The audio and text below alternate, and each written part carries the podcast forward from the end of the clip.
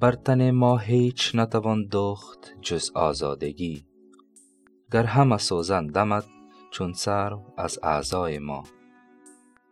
حضرت ابوالمانی بیدل سالار تفکر و پدر معرفت در این بیت تفوق به گونه خیلی لطیف آزادگی و حریت را در قالب الفاظ حاوی معانی بلند بیان داشته و نماد شخص آزاده را به سوزن تشبیه نموده.